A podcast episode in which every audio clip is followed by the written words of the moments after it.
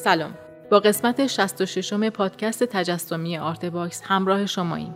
Art Box یک پروژه خصوصیه که در اون ماجرای زندگی بزرگان فرهنگ و هنر و ادب ایران رو از زبان خودشون میشنویم.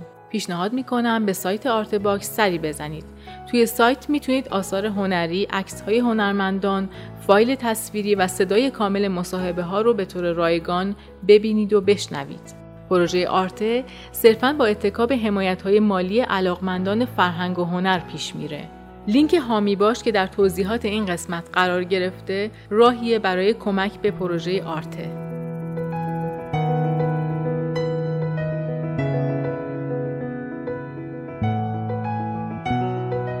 در این پادکست واحد خاکدان از دیدگاهش درباره هنر و زندگی با ما صحبت می‌کنه.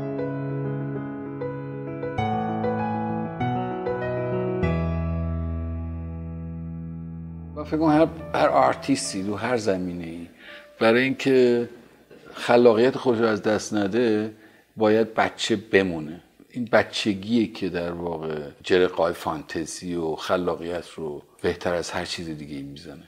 و من متنفرم از بالغ شدن. یعنی بالغ شدن به نظر من مال آدمای امول بستگی بی خود به سنت. و اینا چیزایی که می‌تونه صدمه بزنه به خلاقیت. تو ادبیات اگه ژول ورن ما نداشتیم اصلا دنیا فلج می‌شد. یعنی ژول ورن شده باعث شده که ما الان این همه فانتزی توی ادبیات توی سینما توی غرب ببینیم. و ژول ورن یه کودک بود. تو مرد یه کودک بود. کودکی خیلی چیز مهمیه و مهمتر اونه که آدم تا میمیره یه بخش از این کودکی رو توی مغز خودش نگه داره.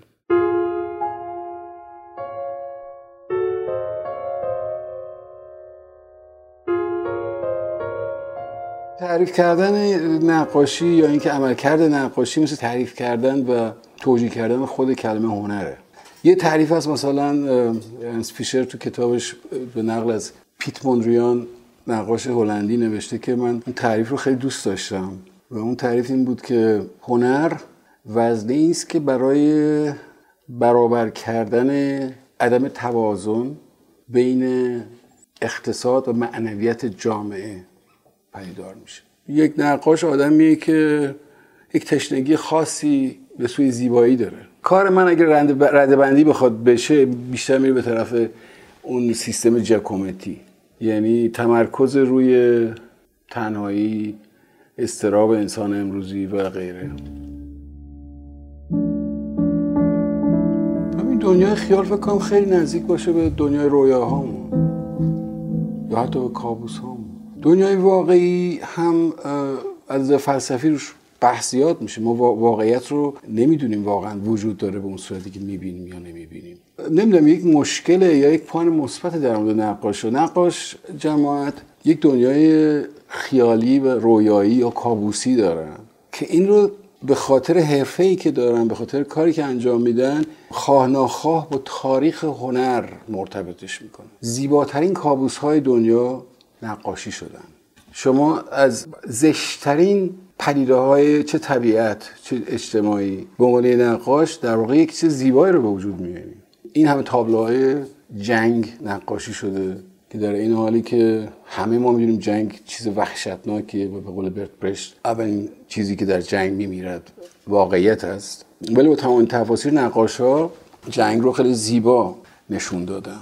یک نقاش موظف آنچه را که می‌بینه با تاریخ هنر پیوندش بده. قاعده اصلی بازی اینه که شما از دل بر بیاورید تا بر دل بنشیند.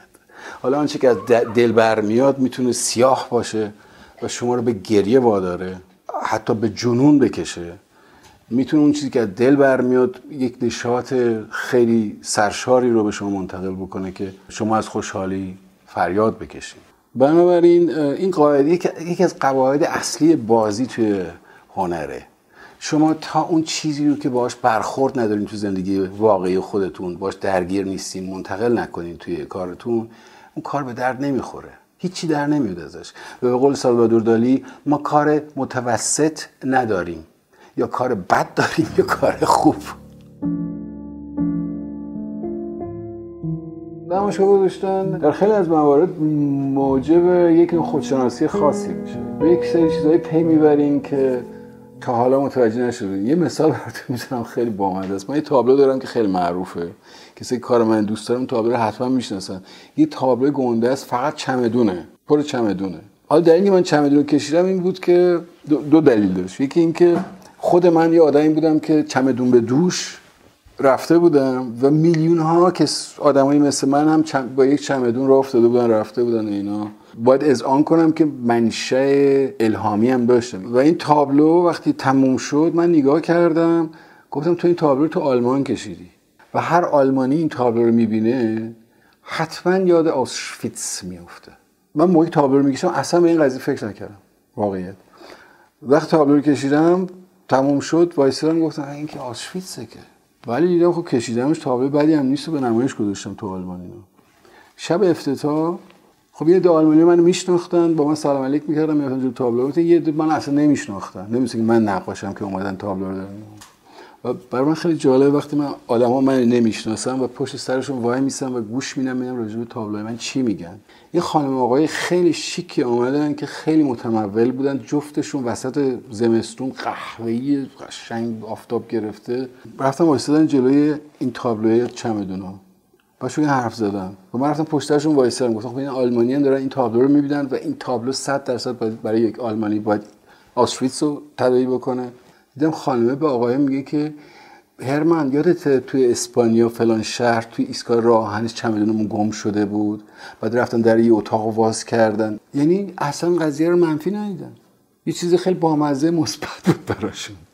بعد خود من بعدا تابلو رو هر چی نگاه کردم گفتم خب ببین آدما چقدر از نظر ژنتیک از نظر خمیره‌ای چقدر با هم متفاوتن. چجوری چقدر برخوردها با یک اثر هنری می‌تونه متفاوت باشه.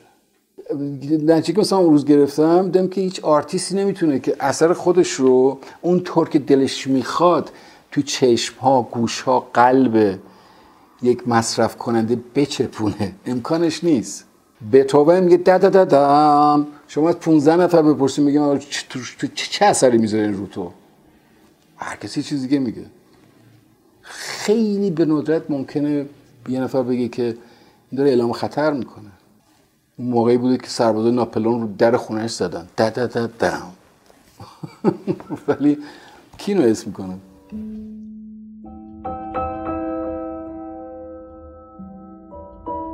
چند شب شد یه نگاه می‌کردم رجوع زندگی آلفرد هیچکاک. هیچکاک برای اون صحنه معروفی که دخترک زیر دوش با چاقو کشته میشه خیلی میجنگه تا بتونه مجوز بگیره از تهیه کننده کسی که سرمایه گذاری فیلم رو می‌کرد این صحنه رو بگیره. بهش اجازه نمی‌دادم گفتن اصلا امکان شما یه مور آدم نشستن تو صحنه باید یه دختره که داره دوش می‌گیره یه نفر بیاد پدره بزنه که با چاقو تیکه تیکش کنه دختره رو. بعد هیچکار خیلی پافشاری کرد که این صحنه باید ساخته بشه تو قول اینجوری یه جوری میسازمش که اونطوری که شما فکر می‌کنین در نمیاد. و اون صحنه رو می‌سازه. که هنوز که هنوز بعد از این همه سال شما وقتی این فیلم رو می‌بینین و اون صحنه پیش میاد تحت تاثیر قرار می‌گیرین میترسین موهای تنتون سیخ میشه و می‌دونین که هیچکاک شب افتتاح نمایش فیلم رفته پشت در قایم شده بود. و از لای در نگاه می‌کرد تو سالن ببینه که مردم جیغ می‌زنن یا نمی‌زنن. و می‌خواست که مردم جیغ بزنن و می‌خواست که مردم سکته قلبی کنن بمیرن اصلا تو سالن. این قاعده برای نقاشام هست. من فکر نمی کنم وقتی مثلا گویا میاد اون تابلو وحشتناک می‌کشه که ساتورن برای پسر خودش رو خب؟ یعنی هدفش اینه که وقتی شما جور تابلو وای میسین حالتون بد شه. بنابراین اینکه آدم بیاد انکار بکنه که نه من اصلا نمی‌خوام کسی گریه بندازم کسی رو غمگین بکنم کسی رو وادار به این بکنم که به مرگ فکر بکنه به نظر من دروغ محض خواهد بود. نه کار کاری که من می‌کنم طبیعی که من دلم می‌خواد تماشاچی من یه مقدار به این فکر بیفته.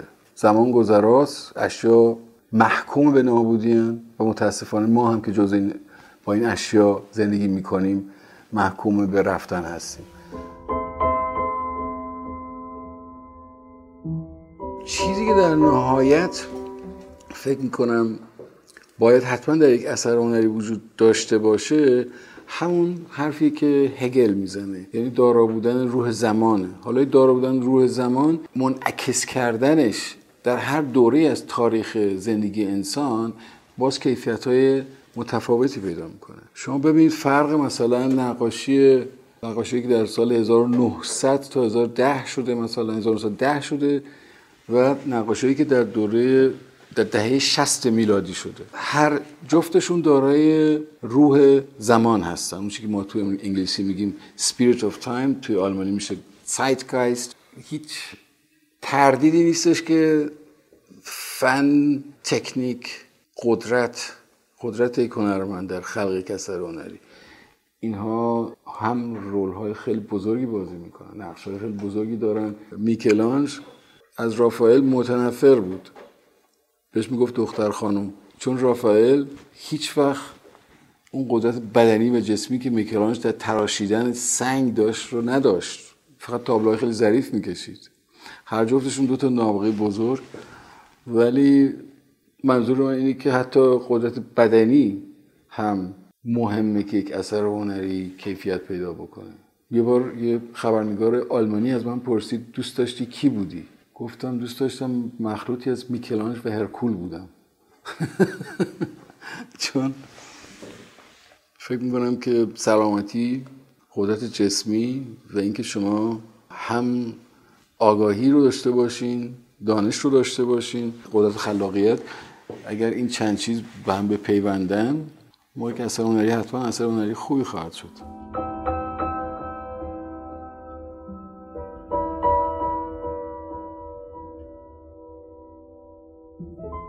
هویت ملی در تمام دنیا محکوم به از بین رفتنه. ما یک زمانی هویت ملیمون رو همه ما همه انسان های کره زمین فکر می‌کنم می‌ذاریم توی جعبه کوچولو می‌ذاریم تو موزه. چون تمام اون چیزهایی که به عنوان هویت ملی تو هر کشوری مطرح هست به حال یه چیزهایی هستن که بخش اعظمش در آینده قابل استفاده نخواهد بود. خیلی از محصولاتی که ما اسمشو می‌ذاریم خب چیزهایی که باعث پدیدار شدن یک هویت ملی میشن گرفته از طرز فکرهای قدیمی آداب و رسوم. خنده داره مثلا ما ملتی هستیم که خیلی از هویت ملی صحبت می‌کنیم دیگه. و تو هیچ کشوری ولنتاین به این عظمتی در تهران برگزار میشه. هیچ جا برگزار نمیشه. حتی مثلا کریسمس من دیدم در خیلی از خانواده ایرانی خیلی بزرگتر برگزار میشه تا عید نوروزمون مثلا. اصلا خود این هویت ملی در واقع یه مجموعه از یک سری ترفندها رفتارها چیزهایی که به مرور زمان جمع شدن دیگه. شدن شدن مثلا موسیقی ایرانی.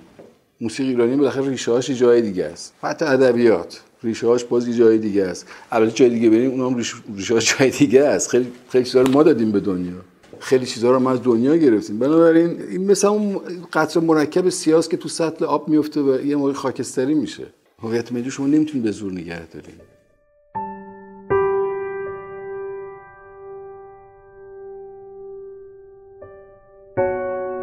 به شخص معتقدم که آرتیست خودشو نباید از رویدادهای اجتماعی روز کنار بکشه و اصلا خودشو قاطی نکنه. هنرمندایی هستن در حال حاضر و بودن. در هیته هنر تجسمی که اعتقاد کامل داشتن که هنر تجسمی اصلا نباید به سیاست و اقتصاد ارتباطی داشته باشه. هنر باید خوش کنار بشه کار خوش بکنه هنر برای هنر. ولی حتی توی اونها هم آدمایی بودن که بعدا کارهایی کردن که همه دنیا شاخ در بودن چطور شد؟ اصلا رفتن کار سیاست یه مرتبه. از جمله زبونم لال معذرت می‌خوام دوباره تکرار می‌کنم پابلو پیکاسو. پیکاسو هم خوش قاطی سیاست کرد. تابلو سیاسی کشید گرنیکا. و حتی از صدر هیئت رئیسه حزب کمونیست اتحاد جماهیر شوروی نشان گرفت و عضو حزب کردنش. کسی کار هنری می‌کنه باید خودش رو یه بخشی از جامعه بدونه دیگه. یه موجود کوچولوی اون وسط 5 6 میلیارد انسانی زندگی می‌کنه اونجا که باید چیزی رو عوض بکنه. تحول ایجاد بکنه توی جامعه طبیعیه که بخواهد نخواهد نقش رو به عهده می‌گیره. ببین که خودش بفهمه یه اون بالا با صدای گیتار دستشه داره یه شعر می‌خونه بر علیه فرانکو.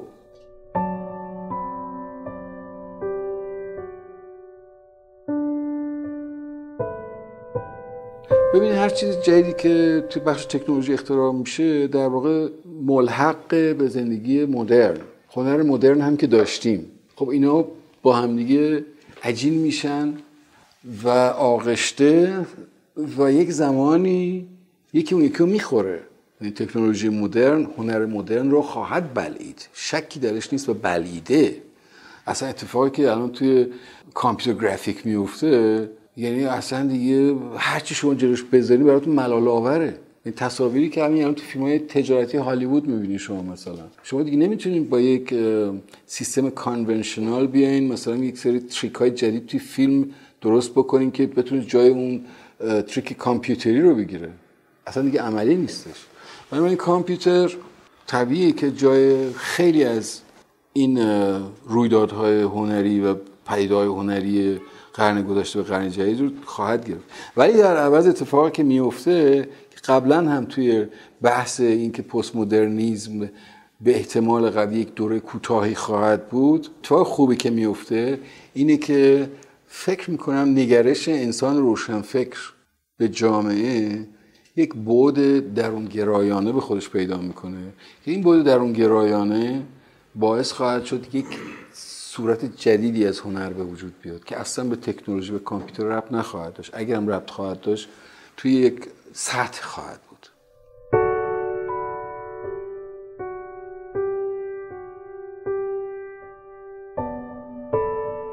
نمی‌خوام شعاروارانه صحبت کنم. و چیزی که باعث واقعا افسردگی من شد این اواخر پدیدار شدن داعش بود. این فکر کنم برای نسل من غم اتفاقی بود که در تمام تاریخ 60 سال گذشته به تاریخ بشر افتاده. خیلی وحشتناک. هر جورم شما بخواید توجیهش بکنی من قبول نمی‌کنم. یعنی حرکتی که منجر به قتل انسان ها میشه و کشته شدن انسان ها میشه منفورترین کاری که یک انسان میشه بکنه. وحشتناک اصلا نمیشه اصلا توجیهش که توصیفش که برایش هیچ نوع منطقی رو من قبول نمی‌کنم. وقتی برتولد برشت میگه که در جنگ اولین چیزی که میمیرد حقیقت است من نمی‌دونم اینجا چی میمیره. در یک جنگ عادی که ما بارها تو تاریخ داشتیم حقیقت میمیره. ولی اینی که داره اتفاق میفته به نظر من توش یک جنگ عادی نیست.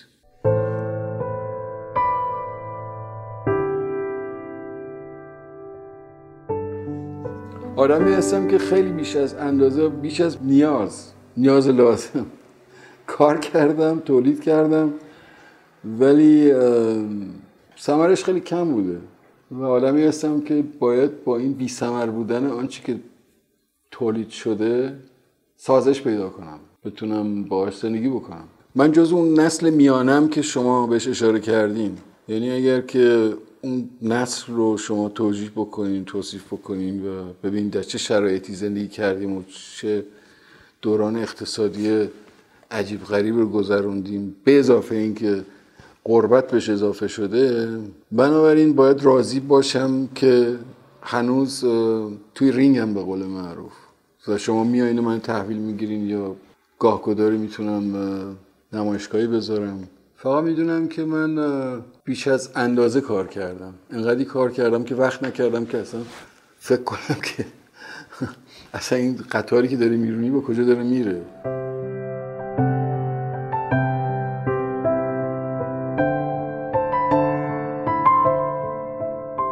خیلی به سلامتی فکر می‌کنم.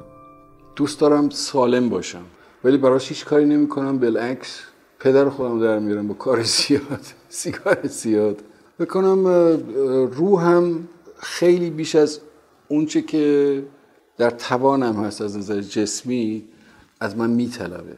و این طلب رو طلبیدن روحم از جسم ناتوان رو سعی می‌کنم هماهنگ کنم ولی نمیشه من قبل از اینکه یه تابلت تموم بشه که مثلا ممکن سه ماه روش کار کردم ساعت چهار نصف شب در حالی که سه پاکت سیگار کشیدم به فکر تو لید تابلو بعدی میفتم می‌دونم تابلو بعدی کارش بیشتر خواهد بود از تابلو که الان دارم می‌کشم. بنابراین همش به بالا نگاه می‌کنم و میگم خدای یعنی اصلا در توانم خواهد بود که یه همچی کاری بکنم. یه چیزیه که فکر کنم خیلی از کسانی که توی ردای خلاقانه فعال بودن باش درگیر شدن تا حالا. و این درگیری درگیری نامطبوعیه. تو با استرابات. ولی نهایتا اون خواسته روحیه که پیروز میشه. و باعث میشه که بعضی موقع از یه دوره ای اینقدر خسته بشم که فقط دلم می‌خواد بخوابم. هیچ کار دیگه نکنم.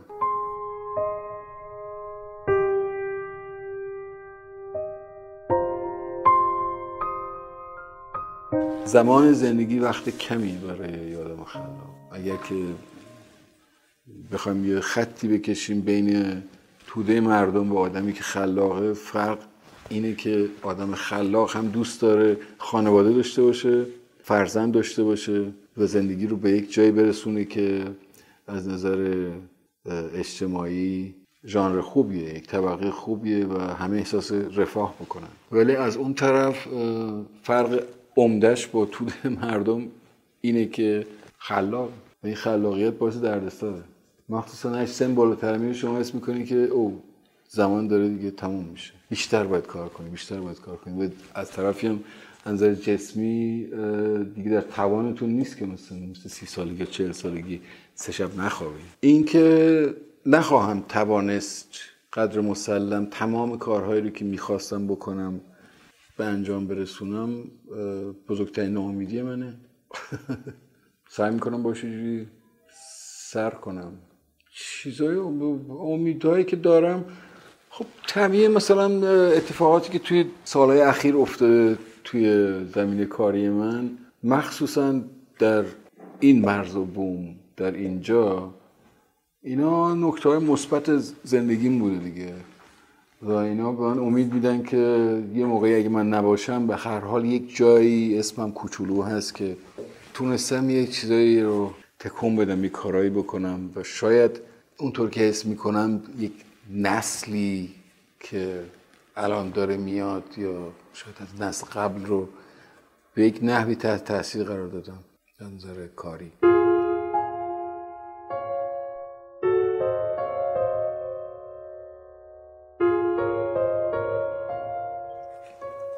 سوالی ازش می‌کنم؟ چه سلمایی نمیری تو.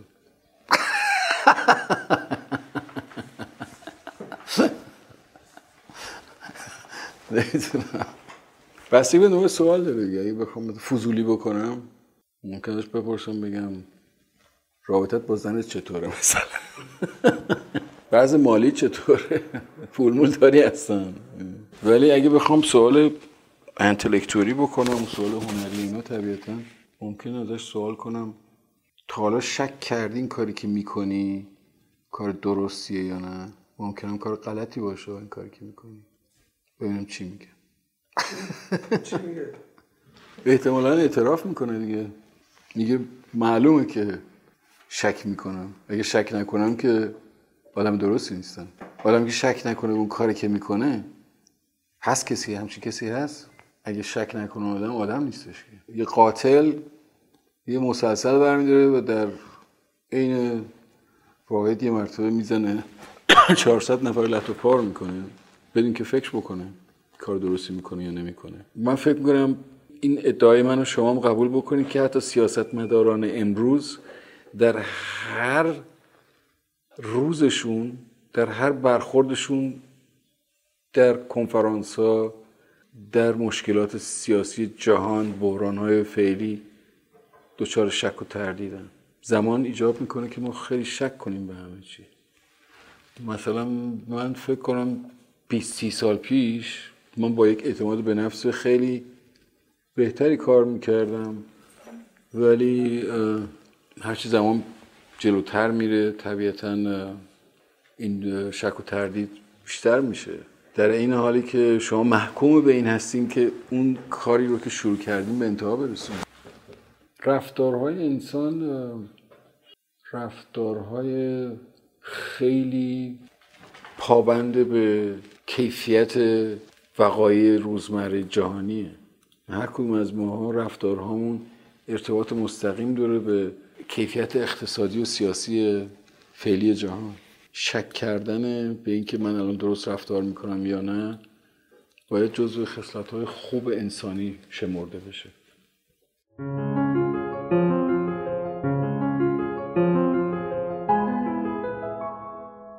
من اگه که 37 سال پیش 1357 شما این سوال از من می‌کردین من به دانشجو توصیه می‌کردم این کار بذارن کنار برن یه شغل درستابی یاد بگیرن. اصلا دنبال هنر نرم. آخه من خودم رو در این و منزلت نمی‌بینم که توصیه بکنم به دیگران چون مطمئنم هر توصیه من به این نفر بکنم اشتباهه. چی بگم بهشون؟ بگم برین زیاد کار کنین سعی کنین برسین به اون قله فتوحات هنری. چرا باید نفر دادم زیاد کار کنه؟ دیوونه است. میره اینقدر کار می‌کنه میمیره. اگر بگم که نه خیلی متعادل کار کنین زیاد خودتون اذیت نکنین اینا ممکنه که یه قرون پول از کارش در نیاره گشنگی بمیره. من زندگی آسونی که نگذروندم برای اینکه مثلا اونی بمونم که هستم.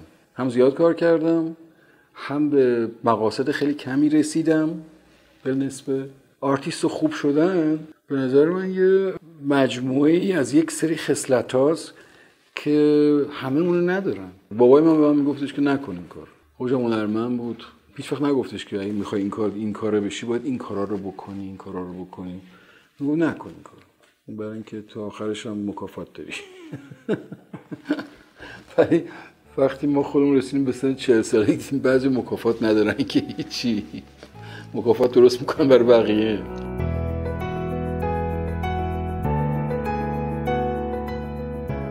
ممنون از همراهیتون. اونچه که شنیدیم قسمت پنجم مصاحبه تصویری با واحد خاکدان در سایت آرته بود. تهیه کننده پروژه فخردین انوار، همکاران این قسمت رجا عزیزی، حسین راستی و حسین سلامت. تولید پادکست زهرا بلدی و پرهام وفایی. در اینجا این مجموعه چهار قسمتی به پایان می‌رسه. در قسمت بعد با پریوش گنجی همراه میشیم. من آزاده نوزاد مقدم هستم و خوشحال میشم که Art Box رو به هنردوستان معرفی کنید. وبسایت ما artbox.ir